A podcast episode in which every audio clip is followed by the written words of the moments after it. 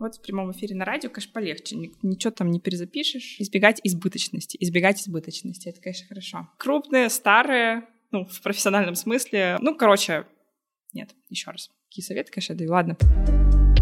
Подкаст Саши Митрошиной «Матерь Бложья». Здесь мы говорим о главном в мире социальных сетей. Как развиваться, делать бизнес и получать удовольствие от жизни. Выпуски каждую неделю. Привет, меня зовут Саша Митрошина, я бывшая журналистка и нынешняя блогерша. Раньше я вела передачу на радио, а теперь я веду этот подкаст и рассказываю тут про личный бренд, про сторизы, продажи, продвижение, публичные выступления. В общем, все, что связано с личными блогами в социальных сетях. И сегодняшний выпуск посвящен тому, как приучить себя вести сторис постоянно, без выпадений из блога. Я состою в одном блогерском чате. Там состоят не новички, и не лайфстайл-блогеры, а именно блогеры-эксперты с большими запусками. То есть там люди делают запуски от 20, наверное, миллионов вплоть до миллиарда. То есть это крупные профессионалы, которые давно на рынке и которые очень хорошо монетизируют свои инстаграмы, прям супер теме, супер профи. И, значит, зашли в этом чате разговоры о том, что вести инстаграм постоянно надоело. Надоело делать запуски, надоело постоянно продавать, надоело постоянно выходить в сторис, и хочу сказать, что на самом деле я, я их очень понимаю. И я тоже в какой-то момент поняла, что я, наверное, не хочу быть блогером всю жизнь, я не хочу всю жизнь снимать сторис, я не хочу это делать даже там, не знаю, в рамках ближайших 15 лет, а я блогер профессиональный уже 5 лет, то есть 5 лет я непрерывно веду сторис, непрерывно у меня либо реклама, либо какие-то продажи, то есть идет постоянная монетизация, и блог я веду постоянно. И я даже, поняв это где-то, ну, года, наверное, два назад у меня первые мысли закрались, я начала совершать какие-то действия, заниматься чем-то другим, пошла в бизнес-школу, и я должна была уже в феврале подписывать договор о том, что я арендую помещение, буду открывать там бизнес, школу танцев. Но началась война, и все эти планы рухнули, и мне пришлось обратно. Ну, не то, что возвращаться в Инстаграм, я его вела по-прежнему, то есть я не ушла из Инстаграма, но, тем не менее, пришлось отложить эти планы, потому чтобы разделять сферу своей деятельности и уходить помимо Инстаграма в какую-то еще деятельность. Но в целом, когда я прочитала этот чат и прочитала, кто что пишет, я поняла, что на самом деле я очень хорошо умею справляться вот с этой напастью выгорания от постоянных съемок сторис, и мне не тяжело снимать сторис постоянно, и мне интересно вести блог, и мне это нравится. И, в принципе, я могу это делать на самом деле всегда, как показала жизнь, как показала практика. И у меня нет таких сильных эмоций на тему того, что, боже, как же меня достало, несмотря на то, что я реально делаю запуски всегда. И я села, начала анализировать, как я это делаю, как вообще люди это делают, и выделила три совета основных, которые я бы хотела сегодня дать в этом подкасте вам.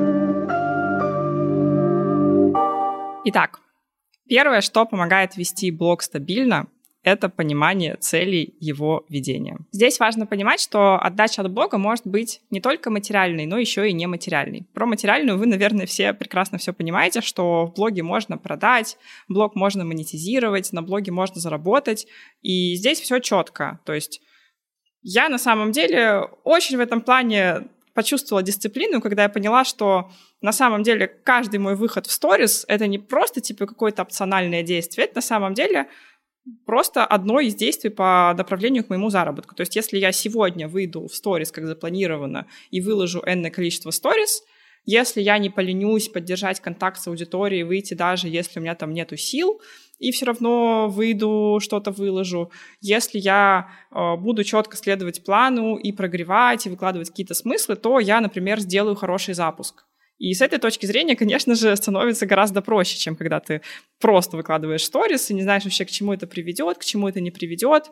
А, но здесь, конечно, нужно какое-то подкрепление. То есть очень сложно ощущать вот эту ответственность и отношение к сторис как к работе, когда у тебя еще нет никакого подкрепления от этого с точки зрения денег. И здесь, на мой взгляд, на самом деле очень сильно вывозит нематериальное подкрепление, которое мы тоже получаем от блога. Все вот эти лайки, восхищения, комплименты, э, что мы там чем-то похвастались в блоге, и наши знакомые все такие типа «Вау!». Ну, на самом деле на этом как раз-таки можно очень хорошо продержаться и до монетизации. И поэтому мой вам совет — это даже если у вас сейчас еще нету денег с блога, Ну, во-первых, подумайте, как сделать так, чтобы они появились, потому что просто так вести блог скучно, неинтересно, и на самом деле выгореть гораздо проще. А, и начинайте его использовать также в качестве, знаете, некого социального подкрепления, такие социальные поглаживания. Это же тоже удовольствие, это тоже приятно. И это на самом деле очень поможет не слиться то время, которое вы ведете блог бесплатно. Так что не стесняемся хвастаться, не стесняемся там свои красивые селфи выкладывать. Используем блог по всем назначениям, не только по назначению заработка. Второй пункт, как снимать сторис стабильно, это снимать то, что вам прямо сейчас интересно. Очень на самом деле хорошо, что блог — это в первую очередь творческая работа. Есть, конечно, в нем некие правила, которые предназначены для того, чтобы ваши сторис в принципе смотрели и в принципе досматривали. То есть там делать связанный контент, не перегружать сторис текстом, избегать избыточности в контенте, то есть не размазывать, все четко делать. Посмотрите видео у меня на ютубе «Все ошибки сторис». Там, в принципе, все, что нужно знать о базовых правилах, все ошибки, которые вы можете допустить. Я добавлю ссылку в описании. Главное, смотрите до конца, потому что я там делаю живой разбор сторис блогера. Это на живом мероприятии было, то есть это не запись видео там из дома, это запись живого мероприятия. И все ошибки становятся понятными наглядно, вот, так что не поленитесь, посмотрите. Да, эти правила есть, но эти правила — это скорее такие технические штуки. А в остальном у нас полная свобода. Полная свобода в том, о чем мы говорим в блоге. То есть, да, конечно, мы стараемся там вначале всегда сделать вовлечение. Мы стараемся написать э, сценарий в заметках, чтобы подписчику просто легче было проще смотреть наши сторис. Но что именно мы будем писать в сценарии и какие именно мы будем поднимать темы, это уже абсолютно на наше усмотрение. И здесь есть такое простое правило. Контент должен вам нравиться. Это, знаете, я недавно видела шутку в интернете. Нечем заняться сегодня в течение дня, просто выложи сторис и остаток дня пересматривай ее. И это не шутка. То есть, когда тебе реально нравится контент, ты заходишь пересмотреть свои сторис и думаешь, о боже, как это круто, как это гениально. Вот, вот это оно. Вот такое у вас должно быть чувство. И также контент должен быть для вас актуальным прямо сейчас. И тогда снимать будет в сто раз легче. Попробуйте прямо сейчас закрыть глаза и попытаться прогнать все мысли о том, что вам там надо снимать, что вам кажется, что надо снимать.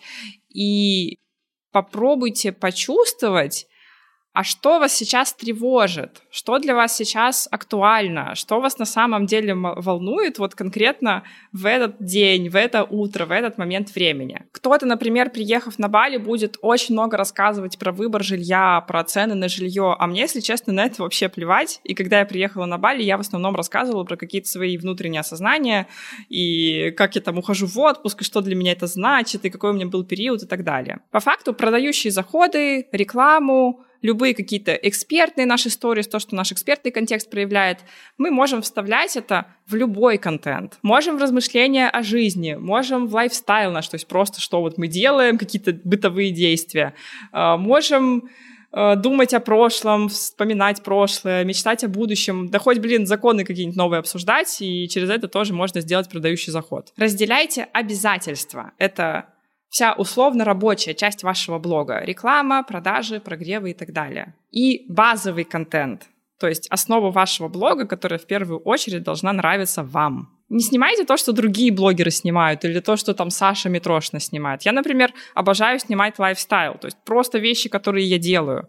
А кто-то другой обожает снимать свою рефлексию, то, что у него происходит внутри, какие-то свои размышления. А может быть, вы вообще там сторителлинги круче всех делаете. И, скорее всего, на основе некого превалирующего формата контента у вас э, сформируется некий свой стиль ведения блога. И вам в этом стиле будет удобно, хорошо, органично и, самое главное, интересно, потому что это будет актуально вам. И третий пункт — это удерживать объемы работы над блогом в тех рамках, которые вам позволят делать это в долгую. Поясню. Это значит, что вы, как только у вас намечается какой-то интерес или успех в блоге и приходят подписчики, вы не начинаете посвящать этому всю свою жизнь, отдавать все свое время контенту. Ну, окей, какое-то время по-любому вы будете это делать, это нормально, но э, чтобы вы могли вести блог именно на долгосрок, на много лет, не выгорать, не выпадать, не делать регулярные перерывы, э, вы должны держать себя в неких рамках, чтобы вы не слишком сильно уставали.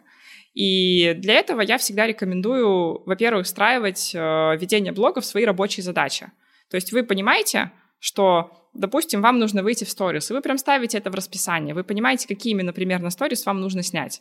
То есть у вас там прогрев или экспертный сторис, или просто выйти с лайфстайлом, например повзаимодействовать с аудиторией. Во-вторых, конечно же, это планирование контента. То есть если вы с вечера сядете и продумаете, а что завтра можно снять, то вам это просто в сто раз легче сделает жизнь, и гораздо проще будет относиться к этому, чем если вы встанете утром и такие, надо снять сторис, надо выйти в сторис, надо выйти в сторис, а что снять, а что снять, идей нет и так далее. Даже если у вас будет какой-то, ну так себе фиговый контент-план, это гораздо лучше, чем его отсутствие. И если у вас контент-план есть, то есть некое понимание идей, о чем вы хотите, можете снять, но при этом вы, допустим, в моменте поняли, что для вас сейчас актуальнее вот это, и у вас такие переживания сейчас э, в этот день которые отличаются от контент-плана, вам никто не мешает от него отойти. То есть план всегда нужен, чтобы его нарушить. Но если его нет, вот тут-то как раз мы и впадаем в эту ошибку, когда мы начинаем размазывать задачу ведения сторис на целый день и ходить и страдать из-за этого, что мне надо снять сторисы, я не знаю, что мне снять, о боже, опять я не могу выйти в блог, может, завтра выйду, а завтра в итоге тоже не выходишь. Прям вот сядьте с вечера, просто накидайте себе какие-то идеи, и напишите себе в список задач снять сторис. Следующий лайфхак заключается в том, что вообще не обязательно делать много сторис или делать много сюжетных линий. Вы можете выйти с каким-то одним конкретным заходом, вот одну конкретную мысль рассказать, и это будет там на 10 сторис максимум. Вы на это потратите 30 минут, включая планирование, и все. Вам не обязательно быть как Митрошина, быть как другой блогер, как конкурент, который там снимает 50 сторис и больше и раскрывает все сюжетные линии своей жизни. Абсолютно не важно. Даже наоборот, мне кажется, сейчас э, люди хотят видеть меньше контента, но более такого концентрированного и более интересного. Уже прошла та эпоха, когда мы любили смотреть много всего, и чтобы было много сторис и много сюжетных линий. Поэтому, если вы понимаете, что у вас есть выбор либо прям выйти в сторис как следует, ну, по вашим меркам, там какие-то у вас есть мерки, э, что значит выйти круто в сторис, или выйти в сторис ненадолго, может быть, без говорящей головы, рассказать один сюжет, выбирайте второе. То есть присутствие в блоге лучше, чем отсутствие в нем. Простите за капитана очевидность. Если вы не можете себе позволить, например, уделить много времени для сторис, несколько часов, то уделите этому 30 минут, и выйдете с тем объемом контента, который вы можете себе позволить сейчас. И заключительный, наверное, один из самых важных пунктов — это наличие выходных и отпуска от блога и от сторис в частности. Если вы этого не будете делать, то я даже не знаю на самом деле, сколько можно максимум продержаться, если никаких перерывов себе не давать. В основном люди выдерживают где-то полгода.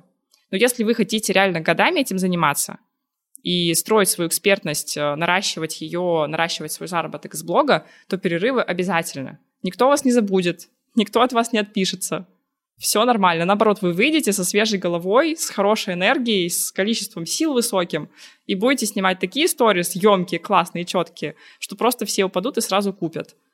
А не как, когда вы в нересурсном состоянии пытаетесь наснимать что-то, не знаю что, и так это тягомотно что-то тянется, и вы весь день на это тратите. Ну ладно, не весь день, там, а полдня, и в итоге выходит какая-то фигня. Поэтому отдыхайте, делайте обязательно несколько выходных в неделю, я бы даже сказала, что абсолютно не обязательно пятидневка, как сейчас принято. То есть вы можете выходить и три раза в неделю в сторис, и это тоже будет окей.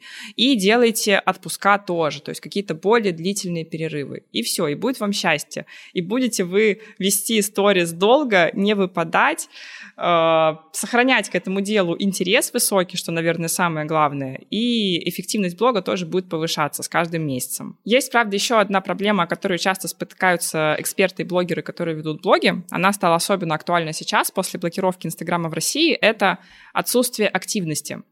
То есть снижение охватов, меньше ответов в директ на сторис, в целом меньше какого-то взаимодействия с подписчиками. А когда охваты падают, и когда ноль реакции на твой контент, то, естественно, мотивация снимать сторис падает. И об этом я бы хотела поговорить в следующем выпуске, о том, как расшевелить аудиторию на активность и поддержку публикаций. Потому что, согласитесь, когда ты делаешь контент а там просто какая-то стена глухая и ноль отклика, то делать его регулярно абсолютно не хочется. Я бы хотела поделиться тоже несколькими советами, так что подпишитесь на подкаст, чтобы не пропустить следующий выпуск, и будем мы об этом говорить. Будет очень круто, если вы будете ставить оценки этому подкасту в приложениях, в которых вы его слушаете. И мне, конечно, интересно, как он вам зашел, было ли вам полезно, было ли вам интересно. Напишите, пожалуйста, в комментариях подкасту свое мнение.